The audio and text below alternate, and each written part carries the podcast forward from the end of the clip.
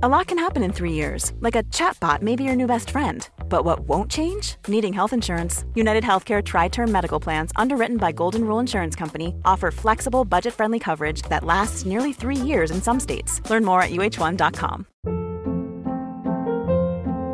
Hold up. What was that? Boring. No flavor. That was as bad as those leftovers you ate all week. Keke Palmer here, and it's time to say hello to something fresh and guilt-free. Hello Fresh. Jazz up dinner with pecan-crusted chicken or garlic butter shrimp scampi. Now that's music to my mouth. Hello Fresh. Let's get this dinner party started. Discover all the delicious possibilities at hellofresh.com. Buying furniture is not easy. You want well designed pieces that fit into a modern lifestyle, yet the look should be timeless. And you want a custom experience creating furniture designed specifically for your space. My suggestion is that you check out Cozey, a North American company that thoughtfully designs furniture for modern living. Their high quality products are delivered quickly and are easy to assemble. Cozey also offers a great range of coffee tables, washable rugs, wall shelving, and credenzas. Their outdoor collection features high quality modular sofas and sectionals made for outdoor living.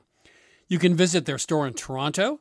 Cozey now has expanded from an online market to their first in person space, or go directly to their website at cozey.com. That's C O Z E Y.com. Transform your living space today with Cozey.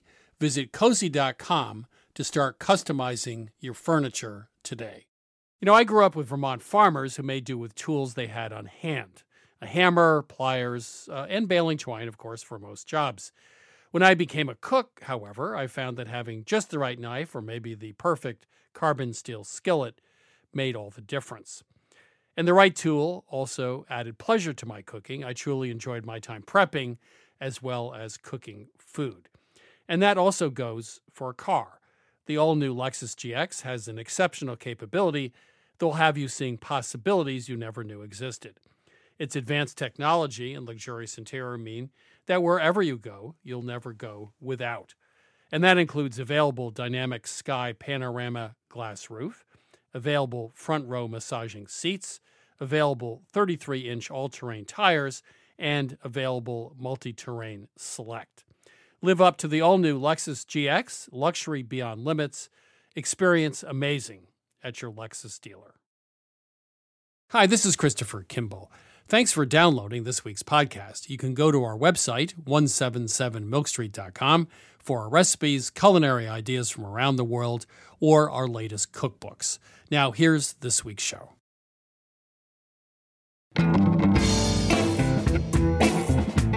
This is Milk Street Radio from PRX. I'm your host, Christopher Kimball.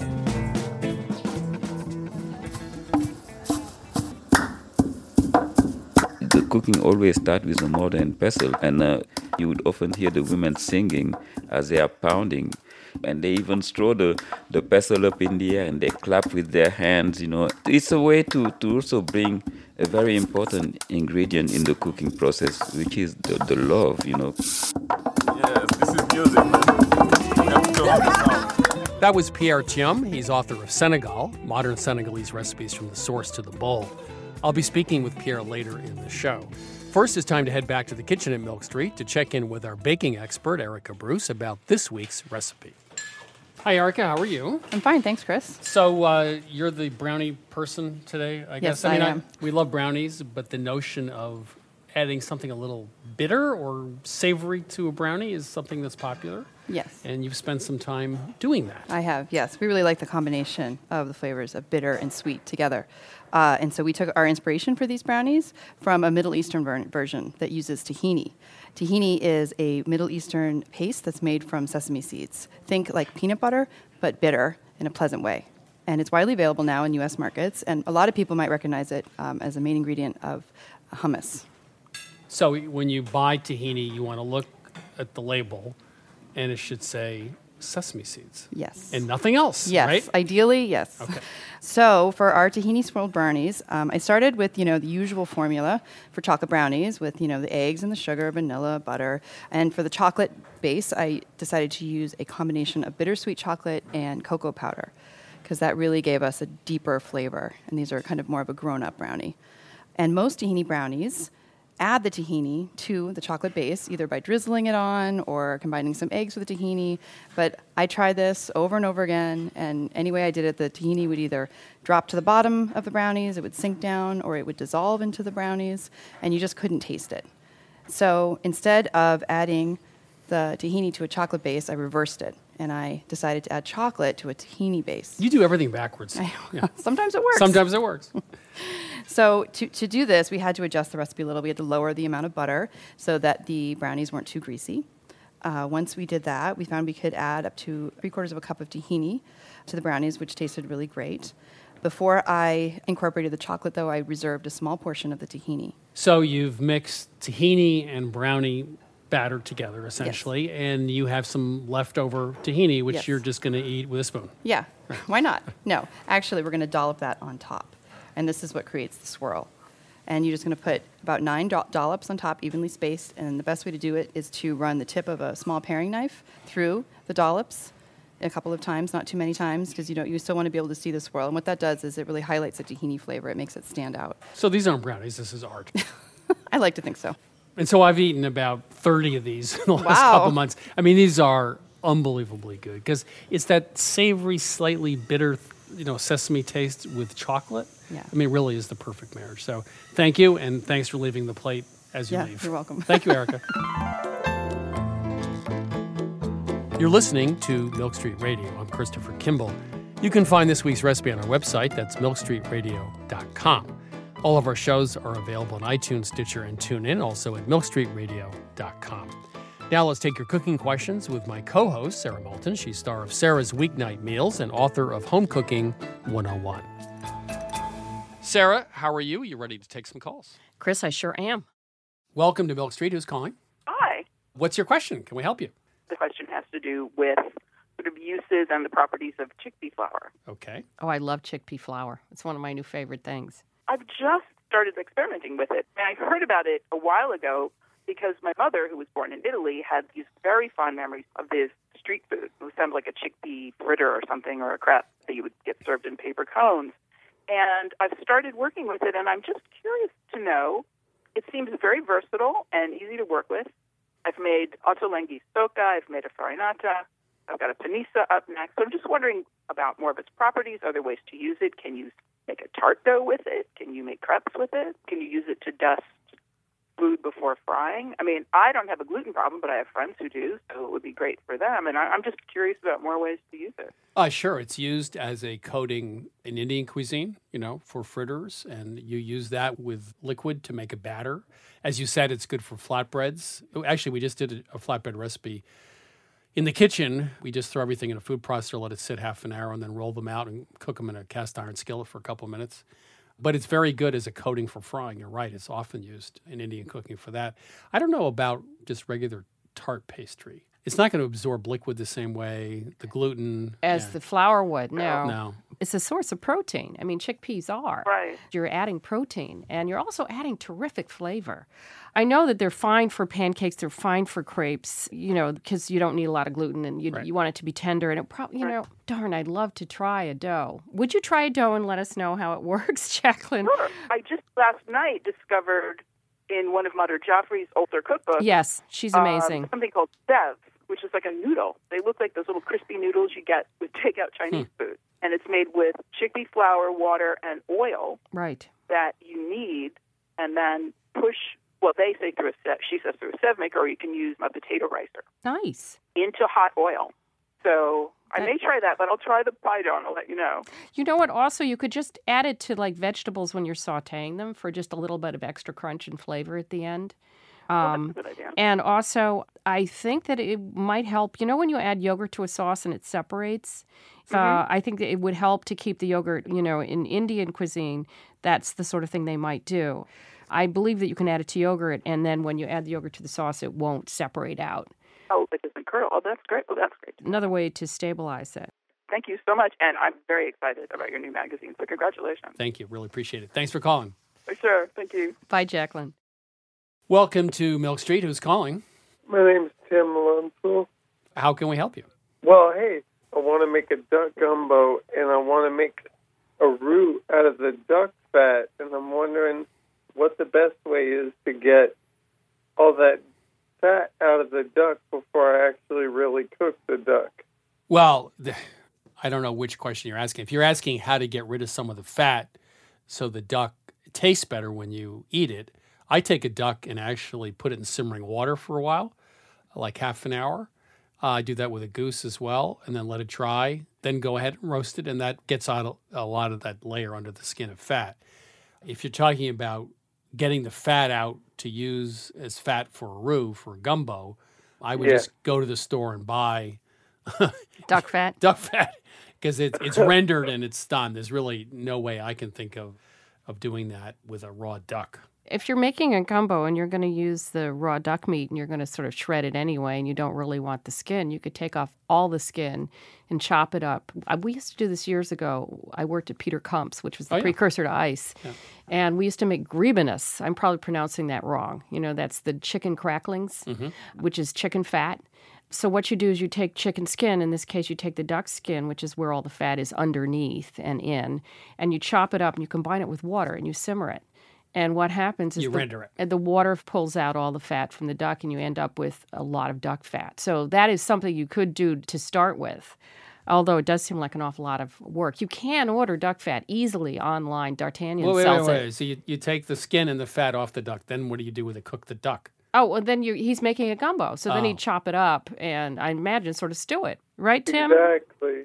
But the only only concern that I have is when you cook a roux, the temperature gets very, very high for a roux, you know, like a Cajun roux that you cook Right. for, you know, till it gets brown. And Sure. animal fats don't have a high smoke point. So I don't know if they might get a little acrid tasting there, you know. I've done it with bacon fat, and it was fantastic. I'm just thinking a duck gumbo. It would be a cool thing to do with all the extra duck fat, you know.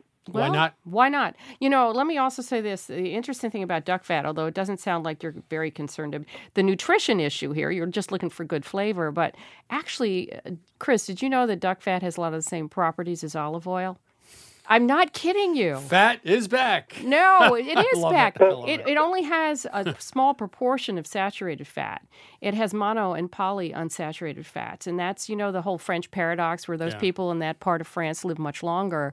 It's not just because they have the Mediterranean diet. You know, for a while they were so happy we thought it was red wine.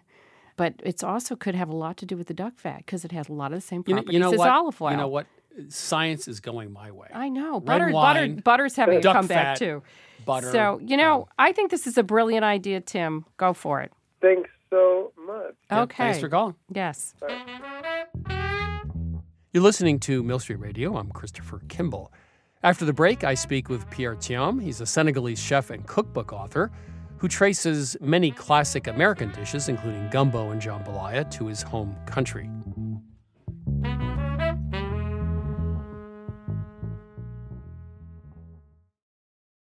I'm Christopher Kimball, and now here's a word from our friends at Allagash Brewing Company, who love food as much as we do here at Milk Street.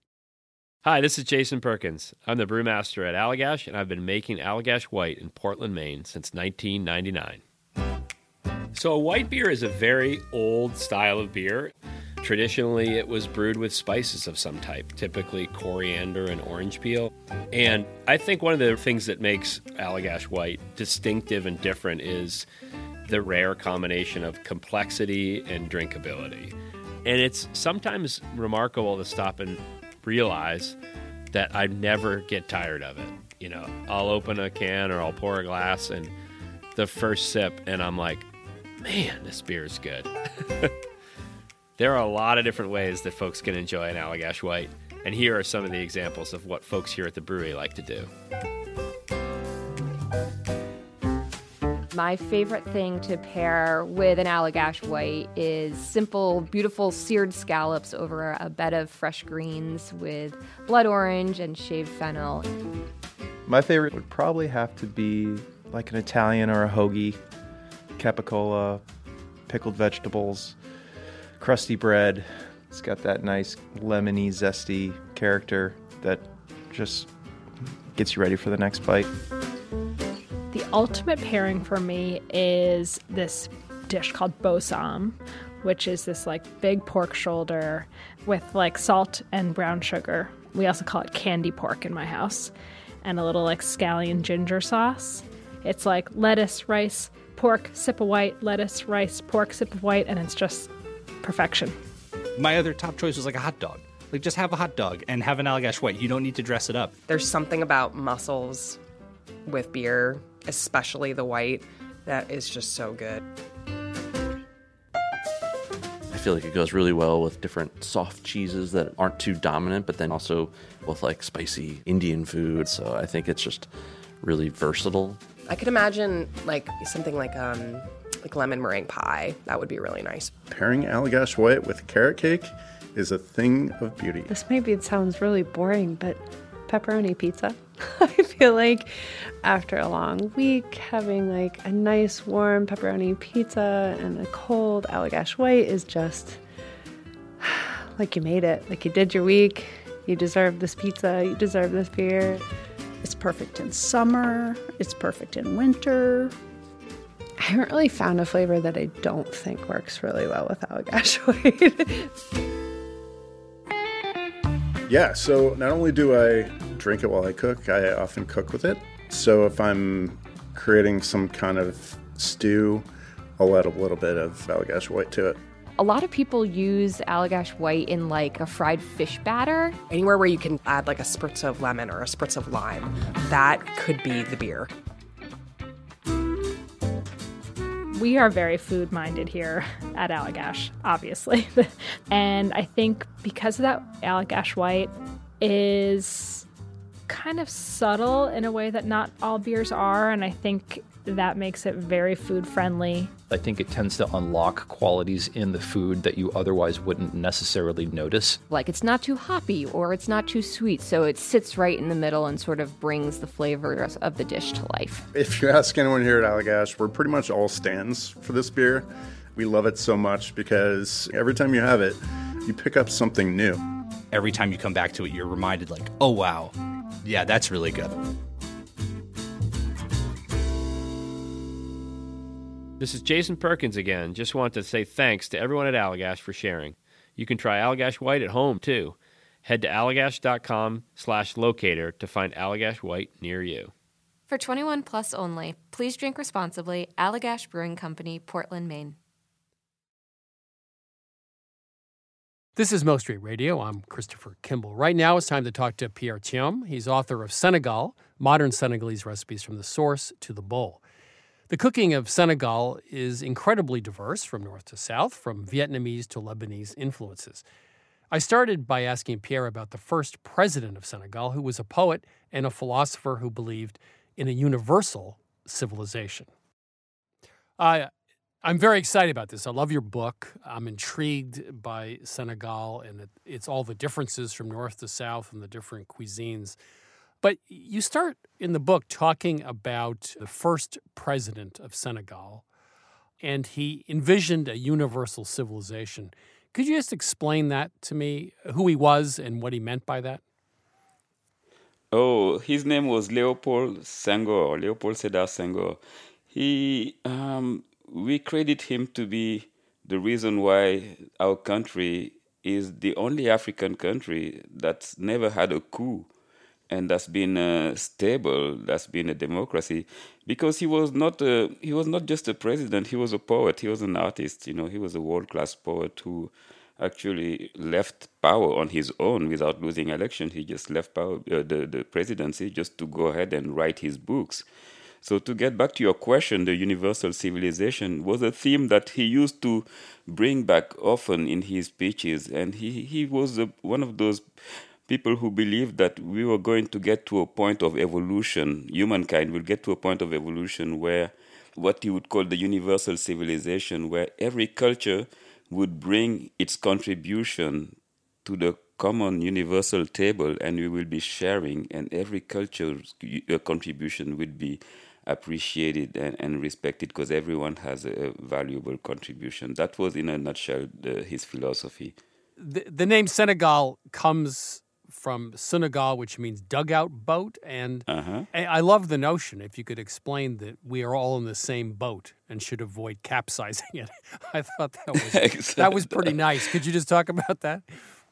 Well, absolutely. Especially if you visualize the boat. I'm not sure if you, you can you can see the boat. I have a few pictures on the, on my book, but the boat is like a dugout boat. It's a very uh, fragile boat, and uh, the translation for boat is gal, and Sunugal means our boat, and it became uh, the the meaning for the name Senegal. You know, that's a boat that anyone who's embarking on that boat has to be part of it you know. You you cannot capsize the boat. And if you make the wrong moves or if you if you don't behave properly you can uh, you know the boat is at risk so we have to see our country as this one boat that we all going the same direction and we we want to make sure the boat doesn't capsize and we we call the country our boat sunugal I- think I need to move there. You had a poet, founding poet president who believed in universal civilization, who left under his own will to write books. And the It's- concept of the country is that you all need to work together so you don't capsize the boat. I guess it doesn't get much better than that. And you have a lot of immigrant population. You have Vietnamese, Lebanese. Oh, so the, the, yes. there's a big mix here, right? It's a big mix. It's a it's a big melting pot. You know, Senegal happens to be um, it's like a, a, a hub. It's a natural port of entry from the, the first arrivals were like the Portuguese in like 1500. You know, the French came, the Dutch came, but when the French stayed, uh, they also brought with them their colonial empire. And uh, the case of, the case of Vietnamese that you mentioned, the Vietnamese was part of uh, the colonial French Empire. Was called Indochina at the time, Indochine.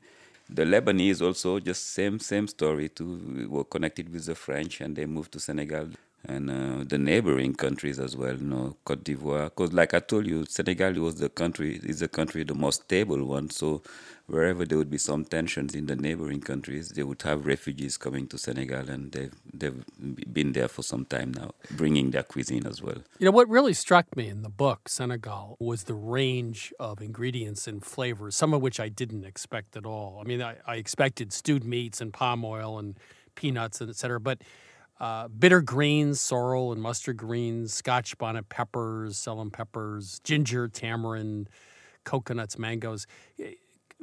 Could you just give us uh, an idea of what, you know, what's for dinner on a Tuesday night, let's say in the south part of the country? Well, I'm glad you studied with the South because that's where both my parents are from the South. so in the south of Senegal for dinner, the the obvious choice would be for everyone would be something we call yassa, and yassa is something that's quite simple, but uh, so incredibly tasting. It's one of the most popular dish in Senegal, as a matter of fact, in Africa, and and it's only three ingredients really, pretty much. It's like onions, lime, and rice. And then the protein that you would use. The protein could be fish, whole fish, to, to chicken, to lamb, lamb chops. So that's that's optional. So the onions, it's lots of onions. Though you know, you, I mean, you you go into uh, julienne, uh, a nice amount of onion, but you slice them and cook them slowly in a pot, and you close up the pot, and you allow the onions to not only slowly caramelize in the bottom, but they also sweat because of the steam. You have the pot is completely closed up, right?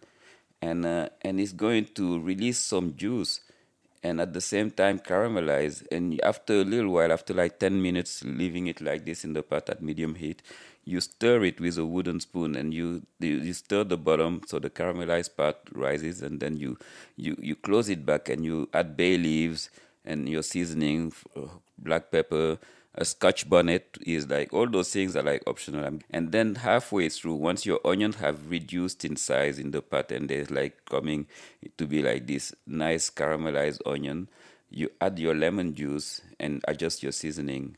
You're going to have this really in- incredible the sweetness of the onions that have caramelized and the the acidity of the lime juice just works marvels. You mentioned another thing I just found fascinating was the, the three rounds of tea. You start with bitter, Mhm. which is like life. the second is sweet, as you say, like love. And the third is gentle, Uh-huh. like the breath of death. Yes. I, I just, I was charmed by that. Well, this is a thing called ataya. That's the name of the ritual of the tea. And ataya is, if there's one thing you can bet to see in every Senegalese household, that's that ritual, the tea. And people serve the tea in three cups, small shot, small cups, you know, like a, a, a shot of liquor. Mhm. That's the size of the cup. And uh, the and and the tea is really served. It could be served at any time of the day, usually after the meal. But throughout the day, you can go to a household in Senegal, and people would offer you that one cup of tea. You know, it could be the first one. The first one is always strong, like you said, like life. We compare it to life. It's bitter. It's a green tea. Uh, it's it's uh, very strong. There's lots of tea in it, and and it's also another thing you have to to note in that ritual. The tea has to be served with a certain amount of foam, topping the tea in the top of the cup, and that foam is prepared by just pouring the the tea from one cup to another. Like you know, patiently, you'd see the person who makes the tea would be doing it for minutes. You know, the tea is really an opportunity to spend time and and and and and, and have conversations with everyone around. So the first tea I said is strong like life, bitter, strong and bitter. The second one that's uh, mild, like a little sweeter, but served the same way with the amount of foam, and uh, that symbolizes love. And the third one, sweet, like the breath of death, because uh, we, we, we visualize death as like this passage. Death is just part of life, you know, and the death is always present in our culture. That, that's really interesting. Uh, the, the the classic pilaf, rice and beef pilaf, which I won't try to pronounce. Could you explain? It just seemed like a wonderful dish. Uh, it's a communal food people eat with their hands. Could you just explain how it's Hmm. made and why it's so popular? Yeah, well, the chebujan is, is popular because it's probably it would be the, the one of the best tasting dish you've ever had. And how do you spell really, it? Wait, uh, how do you spell it and Che- pronounce it? Like like it says che bu jen. Che, uh, like my last name Thiam. Uh-huh. Che, che, che means rice, and jen means fish. Really, so Okay. it's it sounds like a very simple, you know, straightforward, but it's it's much more than that. So first the rice, you know, the rice, uh, you know, you can use any rice really, but uh, traditionally Senegalese like to use what they call broken rice. And broken rice is really another heritage of colonialism, you know, that uh, the French used to bring this broken rice, which was uh, the, the Vietnamese processed rice. And the broken rice is cooked in this broth. It's, it's like a tomato broth, but the tomato broth before has been cooking this fish, you know, a meaty fish that's been stuffed with a parsley mixture and um, and then you cook it slowly inside with and the fish the, the the head the bones everything. So it's a nice stock already. And in addition with the fish you have the vegetables. You know the vegetables could be root vegetables from cassava to carrots to uh, sweet potato. All of it goes into that broth. And then once they're cooked you, you extract them with the fish. You carefully extract them keep them warm and then you add the rice to it. Oh, oh, oh, I forget the most important ingredient is the, the fermented conch that you add to that broth Ah. as well. Yeah, Yeah, we love fermented. We use fermented conch, we use fermented beans, locust beans. So imagine that broth. So it's a rich tomato broth, which rich in flavor. And that's when you add your rice. And um, in that sauce as well, you have tamarind, you know, on the side. It's just an incredible dish. And um, in Senegal, it's very important to know that eating around the bowl is, is something that you would see in pretty much every household. That's our tradition of eating. We eat also with our hands because we also have this belief that the, the food tastes better when you eat with your hands. And you will always be invited. Senegal, everywhere you go, you would be invited to share the meal around the bowl because people believe that the more you share, the more you receive. Uh, Let's talk about a kitchen in a typical Mm-hmm. Senegalese home. Uh, some of the photos I saw, people were cooking on a stone patio.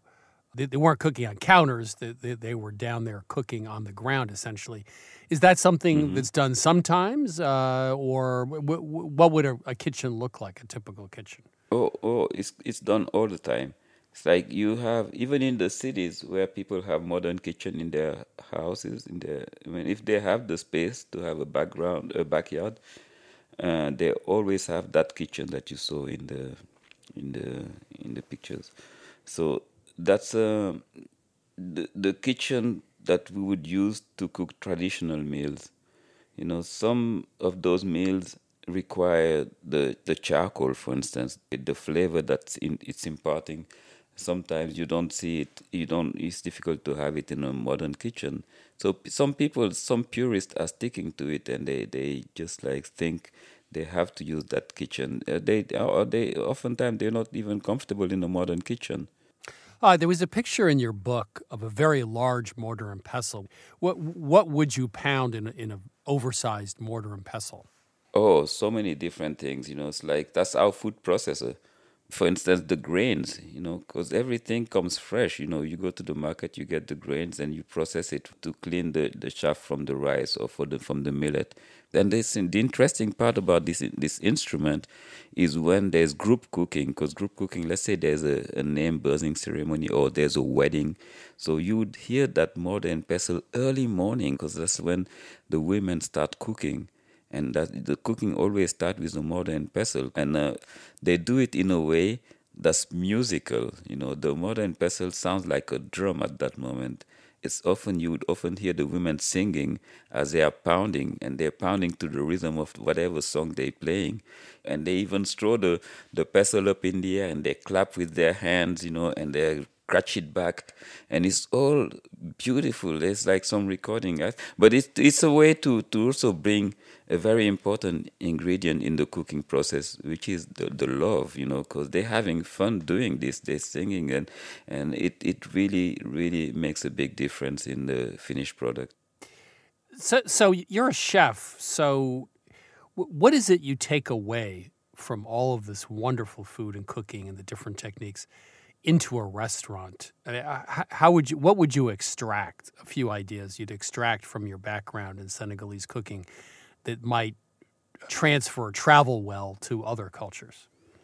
Oh, I think all of it travels well. I mean, all my cooking is inspired from from that tradition. You know, all I do is really go back home and observe the women. I say the women because that's that's them who cook at home. You know, that's uh, traditionally the kitchen in Senegal is a gender-based activity. So women are the one who belong to the kitchen, and for me, the the best school is just to sit and observe the women cooking, and uh, there's just uh, always something I get from it. I mean, just the movement, the dance. There's like a certain way, certain grace that's like always accompanying their cooking, and that's something you don't learn in in, in cooking schools. Just watching my mother or my aunt preparing um, supu kanja, which is uh, the the ancestor of the gumbo that you have here. It's it's just um, that moment, just spending time with her, and I can definitely taste the food and connect it with the way she she moves, the way she she's um, she's in the kitchen. There's like this passion that's just um, that I, I hope I'm translating in the book. That was Pierre Thiam. He's author of Senegal, Modern Senegalese Recipes from the Source to the Bowl. You know, I was struck by Pierre's description of attaya, A T T A Y A. It's the ritual tea that comes in three cups. The first cup is bitter, just like life. The next cup is milder, just like love. And the third cup is sweet, just like the breath of death. In Senegal, death and life are intimately connected. Life is bitter, death is sweet and be sure to always spill a few drops on the ground for the dead. Right now, it's time to talk to regular guest Dr. Aaron Carroll. He's a professor of pediatrics at Indiana University School of Medicine, also a regular contributor to the New York Times Upshot column. Welcome back to Milk Street. It's always great to be here. And uh, what revealing bit of philosophy do you have this week? So I thought we might talk about the food stamp program, otherwise known as SNAP, and some of the recent evidence that comes out of how it might perhaps be used in a better way to help us, you know, combat obesity. Okay. So for a long time, you know, we've talked about or we've known that that being poor is associated with obesity. And sometimes people find it hard to grasp how that can be that, you know, somebody who perhaps has bad access to food could also be obese. That, that you know, and some people have even taken it so far as to try to claim therefore that food stamps are causing obesity. And that's not the case. It just it becomes that it's harder to eat healthy and sometimes more nutrient or caloric calorie dense food is cheaper. So sometimes people who are poor also tend to to be heavier and more unhealthy. So people have tried to take that sometimes to, to change the food stamp program or to, to change how we give out SNAP benefits. And a lot of people have fought against that because, of course, it, it seems wrong to, to stigmatize people uh, who are poor or to try to control what people eat. But there have been some recent studies which show that, that there might be promise in actually doing that. That a recent, well, actually, a study, I think it was in, in Minnesota, if I remember correctly. But what they did was they took people who were eligible for food stamps but hadn't yet entered the program, and they randomized them to a number of different groups. Some people got regular old, you know, cards, which allowed them to buy food. Some people got extra money, in other words, bonuses if they bought healthy food. Some people actually, you know, were not or prohibited from buying sugar dense food, things like desserts. And some people got both the bonuses, extra money if they bought healthy food, and sort of the pen, you know, the, the restrictions that they couldn't buy unhealthy food.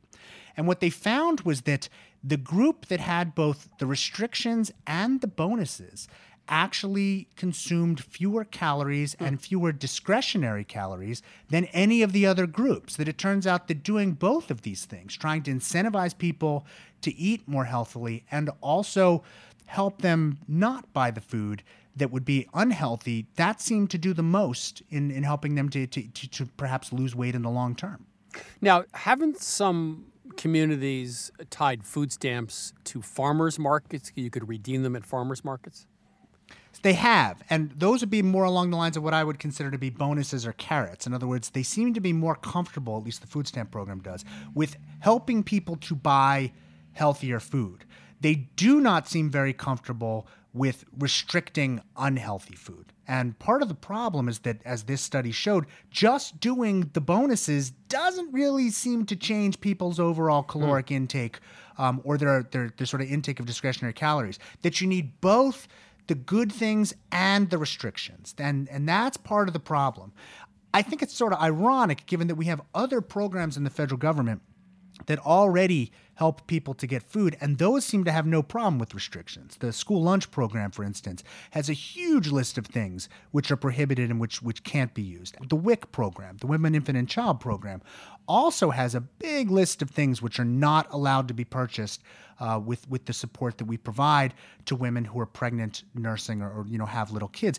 We just seem to be unable to do this with food stamps. And while I certainly don't want to stigmatize you know people on the food stamp program, it seems a little odd that, that this is the one program where we don't feel comfortable uh, in trying to take steps to help people eat more healthily. Now, b- being somewhat cynical, I might say, you know, follow the money. Is that because the money involved in the food stamp program is so large that you're dealing with corporate interests or lobbying? Well, that's an interesting idea. I think that could absolutely be part of it. You know, certainly, you know, changes and restrictions are always fought in that way. I also think that this is you know, sometimes this, these programs are defended by by people, even I would say very progressive people, who fear that what this can look or appear to be is that we're stigmatizing the poor. I we're see. telling you know people who are poor, you can't eat this, you can't eat that. We're going to restrict what you eat, but other people can eat whatever they want. And you don't, you know, there's a danger in that. And certainly we have to be sensitive to that kind of thinking as well um, as you make changes like this in the program. But as we see obesity becoming a bigger and bigger problem, we want to think about all the things we can do to help people avoid it. And we seem comfortable making these kinds of changes in other program. It may be time to start thinking them at least in a trial basis or with perhaps more research to see if we can use the SNAP or the food stamp program to do this as well. Isn't it interesting though that through most of our history in the 20th century, like you know, home economists in the 30s during the Depression, they were perfectly happy to tell people what to eat, right? I mean, they, yeah. even FDR was dining on like stewed prunes all the time, right, in the White House uh, due to his wife wanting to eat what everyone else ate. And yet, in this case, we seem to be hesitant. So, usually, we have no problem with governments telling us what to do. We don't. This is one of those programs, though, where it's been very difficult to touch us. And this study is fascinating because it's the first study of its kind. That's how difficult it is to make changes in the SNAP program, we can't even use it to do research purposes. So they actually had to find people who weren't yet on the program and set up a whole different sort of mock program even to test it. We can't even do research or small scale studies to see what might or might not work because it's so hard to make changes in these types of programs.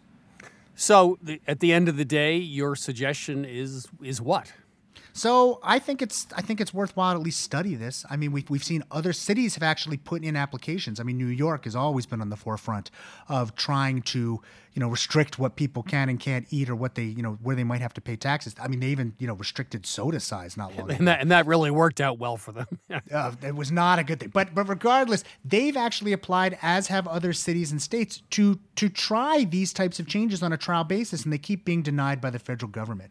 Huh. It might be worth it to at least allow some of these pilot programs to to go and to see what happens. And if it turns out that I'm wrong, if it turns out that the prior research is wrong, and that it doesn't work or that it backfires, at least we'll know. But if it turns out that it does work, it might be worth knowing. Dr. Aaron Carroll, it's time to take a fresh look at food stamps and try to offer healthier alternatives. Thank you. Thank you. That was Dr. Aaron Carroll, professor of pediatrics and a regular contributor to the New York Times. After the break, more of your cooking questions with my co host, Sara Moulton, who's star of Sara's Weeknight Meals and author of Home Cooking 101.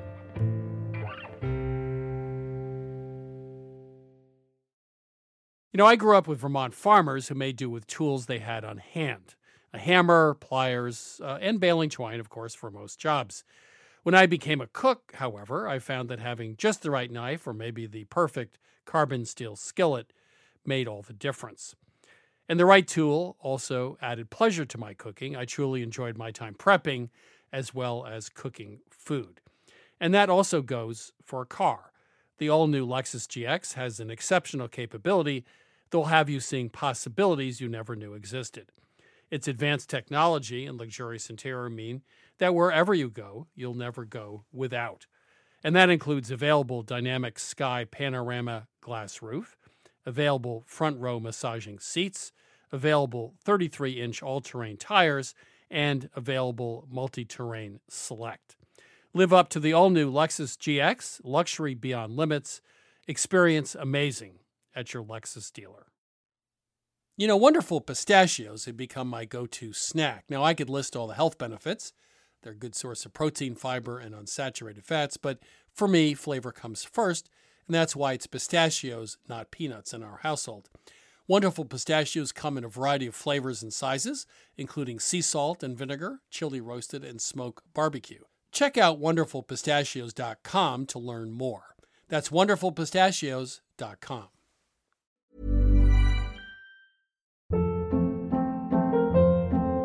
Hold up. What was that? Boring. No flavor. That was as bad as those leftovers you ate all week. Keke Palmer here, and it's time to say hello to something fresh and guilt-free. Hello Fresh. Jazz up dinner with pecan-crusted chicken or garlic butter shrimp scampi. Now that's music to my mouth. Hello Fresh. Let's get this dinner party started. Discover all the delicious possibilities at hellofresh.com. Planning for your next trip?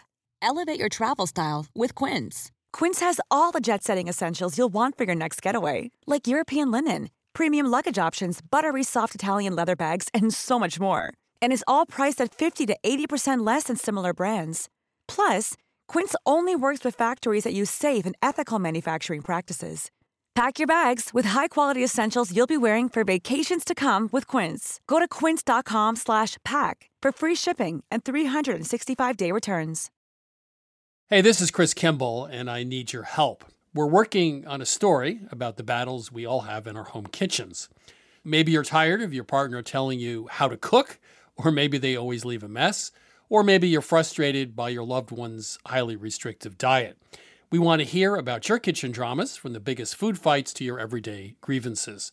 You can leave us a voicemail at 617 249 3167, 617 249 3167, or send a voice memo to radiotips at 177milkstreet.com.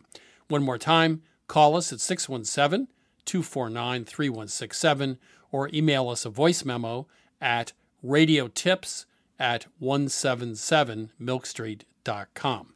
Please include your name and where you're calling from, and thank you.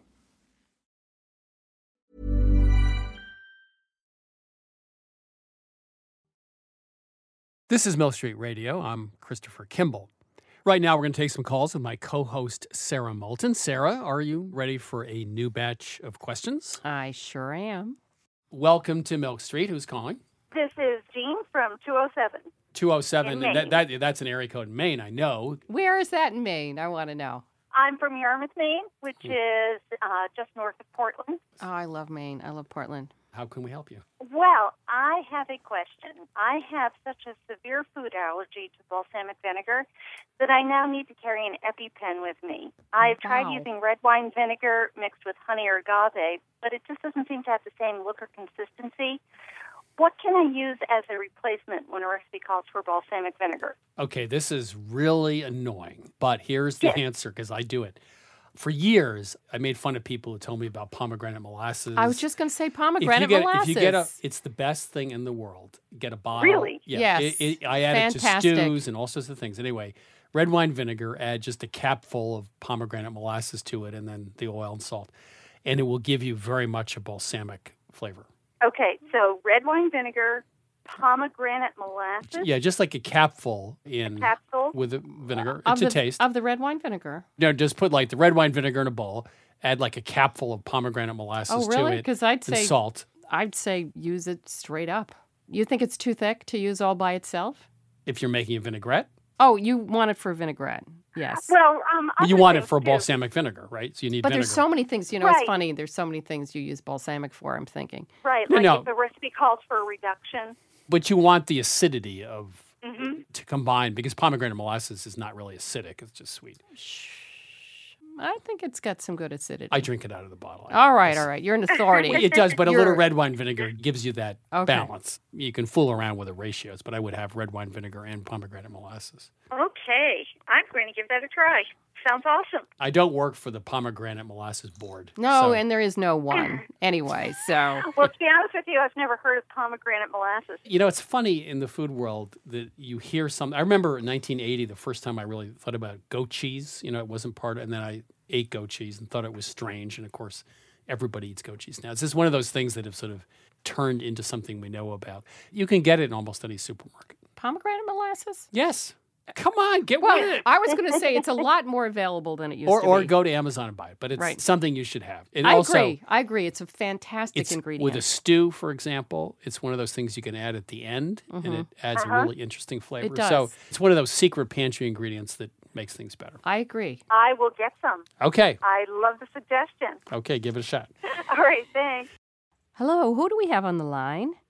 Hi, this is Mary Beth Mayoza. So, what is your question? Uh, my question is How do I read a recipe or interpret a recipe that reads six tablespoons of fresh basil, comma, minced? Do I rough chop the basil, measure it, and then mince it, or do I mince the fresh basil and then measure it? This is where the order of words is really key. If the word minced or chopped is before the herb, that means it was measured after it was whatever was done to it. If it's after, then you had the whole herb and then you minced or yeah, but chopped okay, it. yeah, but wait, hold on. Here's the problem. How do you? Me- I don't understand. How do you measure basil? basil? Or, basil Yeah. or parsley? How do you measure? You know, a quarter cup or four tablespoons. You can't measure five tablespoons of parsley unless you've chopped, it. Well, I couldn't agree with you more. And so you- which is why I would always Yes. write it that way, No, but you- not everybody does. If I saw a recipe that said five tablespoons parsley, comma chopped or minced, I would mince it first, and then I would measure the tablespoons. Well, that's probably what they meant, but Yeah. that's not how they wrote it. But Right. in terms of general understanding of language you're in recipes, if it's before the item, it was done, the item was chopped and then measured. If it's after the item, you well, it would be like one cup flour, comma sifted, right. versus one cup sifted flour. Right. But that makes sense. Yes. But herbs does no, it no, just it doesn't. no sense. but one thing I did want to say, just a general rule, is herbs Mhm. shrink by roughly half when you chop them. So let's do. Yes, They do. So if you're given one of those weird things, six tablespoons of minced parsley, you'd want to roughly start with 12 tablespoons. Eyeball what you think. I mean, I agree with Chris. It's hard to measure, but eyeball well, it. A, it doesn't matter because it's just parsley. Yeah. So if you had 10 tablespoons versus six, who really cares? And secondly, most people in the world, other than here, weigh things. So they'll say, you know, 50 grams or something. And, you know, Even with herbs. well, with a large amount of herbs, they will. The thing is, it doesn't matter. Parsley, six Well, parsley- tablespoons, four tablespoons. Okay, no, eight but if it was tarragon, it would. It would. Okay, True- rosemary, it would. True that. Yeah. Yes. Okay, but anyway, Yeah. so I think we generally answered your question. I think you did. Thank you so yeah, much. Yeah, thanks for calling. Pleasure. Thank you. Thank you. Bye bye. This is Christopher Kimball's Milk Street Radio. If you'd like your cooking question answered, give us a ring. That number, of course, is 1 855 4 Bowtie, 855 426 9843. Also, email us at questions at milkstreetradio.com. Of course, you can find our shows on iTunes, Stitcher, and TuneIn, and also at our website, milkstreetradio.com. Right now, it's time for this week's Milk Street Basic. This week's Milk Street Basic is something old and something new. You know, I haven't used a compound butter since the 1970s, but we came up with a totally different way to do it. Here's what we do instead of herbs, we're going to take five tablespoons of miso and combine that with four tablespoons of softened butter, mash them together in a small bowl with a fork. It's really good over hot pasta. We like soba noodles for that. But it also works on almost everything from blanched vegetables to a steak right off the grill. This is Milk Street Radio. I'm your host, Christopher Kimball. Right now, it's time to talk with Damon Baehrel. He's author of Native Harvest. In a New Yorker profile last year entitled The Most Exclusive Restaurant in America, journalist Nick Paumgarten tried to suss out the truth about Baehrel's claims regarding his upstate New York restaurant that, by the way, charges 400 bucks per person. He has a 10 year waiting list, no employees. He forages for most of his ingredients on his 12 acres in upstate New York. And he has an approach to cooking that is beyond locavore, such as making flour from tree bark. I spoke with Baehrel to see if I could separate fact from fiction. So I'll, start with high praise. Quote, it was incredible. This is talking about your restaurant. High quality, precisely cooked, the flavor profile, each course so well thought out. It was almost too surreal to believe. So there you are in New York State, and uh, you've done something quite different. Do you want to just tell us briefly how it's different and, and why you're doing it? The whole basis of it is the 12 acre property. Um, and this occurred to me like one day, 30 years ago. I had a life changing epiphany when I realized that everything I needed was here on the property. And I was going to try to spend my life, you know, exploring what was possible with the native plants here and developing and com- creating components. But uh, the biggest question mark was were people going to embrace this and let me share it with them? And um, it's been a long, slow process, you know, over the years. But it uh, it really seems that folks really enjoy the concept of, uh, you know, just dining with what's here on the property. And uh, it's a way of life. It really is a way of life. I, I read the book actually pretty carefully, and I, you know, I'm in Vermont a lot of the time with property, and, you seem to have much better stuff on your land than I have on my land because I can't find that much. Maybe, maybe it's just I'm not looking hard enough. But you make your own flowers, uh, syrups. You do a lot of things. How do you? uh, You're sourcing all the ingredients, most of them and you're creating something with them. It's just a massive amount of work for a restaurant to do all that work. Well, that's so nice you to say, but you know, Chris, I don't think of it as work. I think that's the the key point right there. Is it's just how I live my life, and I love it. I, I mean, I spend just as much, if you know, if not more time, creating the many components. You know, the flour, the process I go through, and it just really, I really love it, and uh, I don't want that to change. And um, you know, it's um, you know, normally, you know, when you get into this business, you're uh, the idea is you're going to get you know assistants and cooks, and you're going to delegate. And the whole goal, it seems, is to get out of the kitchen, where I really wanted to do more and interact with every guest. So I did the complete opposite. You know, I went from having staff and everything to working completely alone. How did you figure out, for example, how to take the inner bark of the maple tree, turn that into flour? Like how long it took? Uh, how did you figure it out? Well, you know, it all started as, as a kid, as a child. It was a different era. You know, you went out and played all day and explored. And, uh, you know, there was no, we didn't have TV when we used to come to the area and stuff. So you just went out and played. And I started bringing home these native plants for my mother to see because I just liked the way they looked. And I did end up with some rashes many times, but you know, there was no internet then. So she would do the research. She would either write letters or go to the library because she was an avid gardener, but she didn't, you know, wasn't familiar with the native plants. And I remember the very first one was like the sumac. And, you know, we made a sumac lemonade. But by the time I was a teenager, I had this kind of real base knowledge of native plants and what was edible, what wasn't edible, and I just thought it was useless knowledge. To be quite honest with you, it was um, wasn't something I thought I was ever going to to use. And then it just clicked one day uh, between the cooking and the native plants that I really wanted to have the cuisine be something uh, unique to America, you know, not based on the melting pot, which is great, but it just wasn't something I was interested in.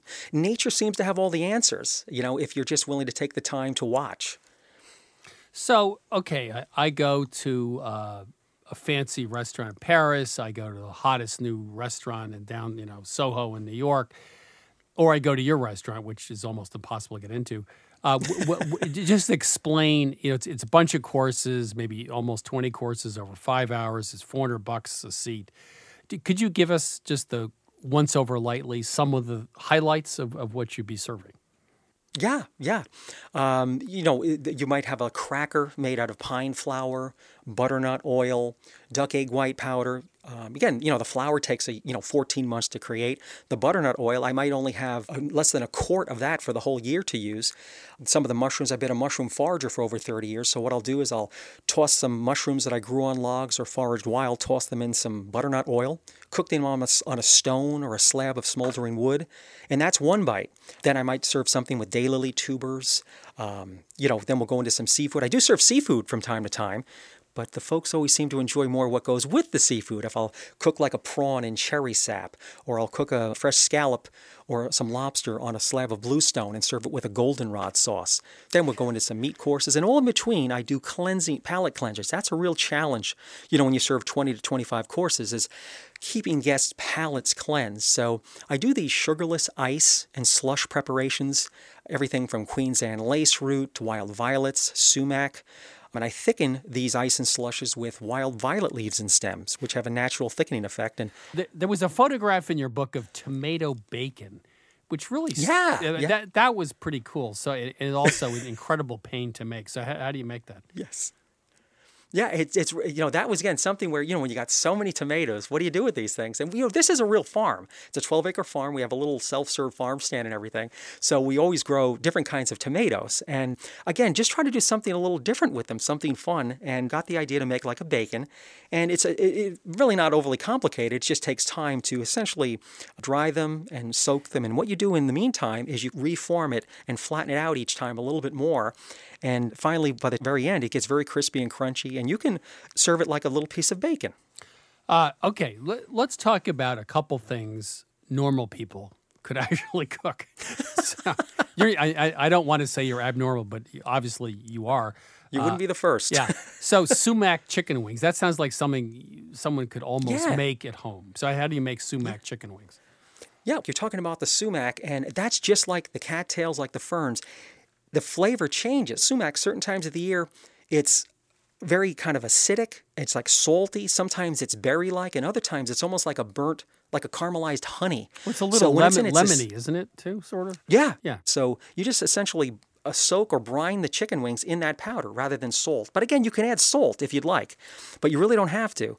And then it's essentially you want to do is kind of cook the wings. You could cook them either in sap or in water or even in a broth. And then you'll you, you can actually store them. Then when you're ready to serve them, you can crisp them, you know, in a pan or on a stone or on a grill, and then uh, toss with a little more of the sumac powder, and you've got something kind of a um, I'm going to say a true American, uh, Native American kind of chicken wing. I like the fact that you have a restaurant in the basement of your house, kind of in the middle of nowhere, and people Yeah, come yeah. from all over the world to pay four hundred dollars to have dinner for eighteen or twenty or twenty five courses. Uh, you know, th- there is something just lovely about that, isn't there? It's it's poetic, poetic justice. And the- maybe, you know. And I know we do- people ask about the price too, but what goes into it? It really it is mind-boggling when you think about you know the hundreds of hours of preparation and and uh, getting things ready. You know, and and it's just like we joke around that you know what the price of a loaf of bread should. A lot of times, bread is just you know think of it as a giveaway or a throwaway course. I mean, I have put more effort into producing the breads than anything else to have enough flour on hand. You know, I'm working on flour. I have to soak some some pine bark and some cedar. I have to soak now that I won't be serving that probably for another year.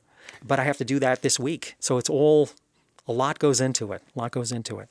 Have you ever been asked the question and, and you couldn't, you were speechless?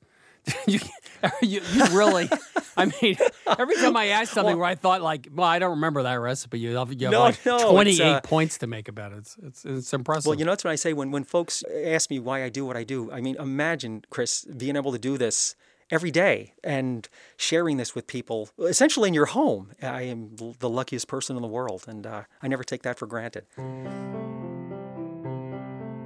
That was Damon Baehrel, chef, farmer, and author of Native Harvest. My interview with Damon Baehrel deserved just one final word. You know, I'm not an investigative reporter. I've never been to Baehrel's restaurant, so I can't opine on his claims, his food, or even the sourcing of his ingredients. But I can say from my interview that he's smart, he's energetic, and anyone who can make flour out of bark knows more about cooking than I do. And that's enough for me, whether the emperor is wearing clothes or not. Thanks for listening to Milk Street Radio, and special thanks this week to the International Fund for Agricultural Development Recipes for Change series, which provided audio of Senegalese women cooking. You can listen to our weekly shows on iTunes, Stitcher, and TuneIn, also on our very own website, milkstreetradio.com, where you can also download each week's recipe. We'll be back next week.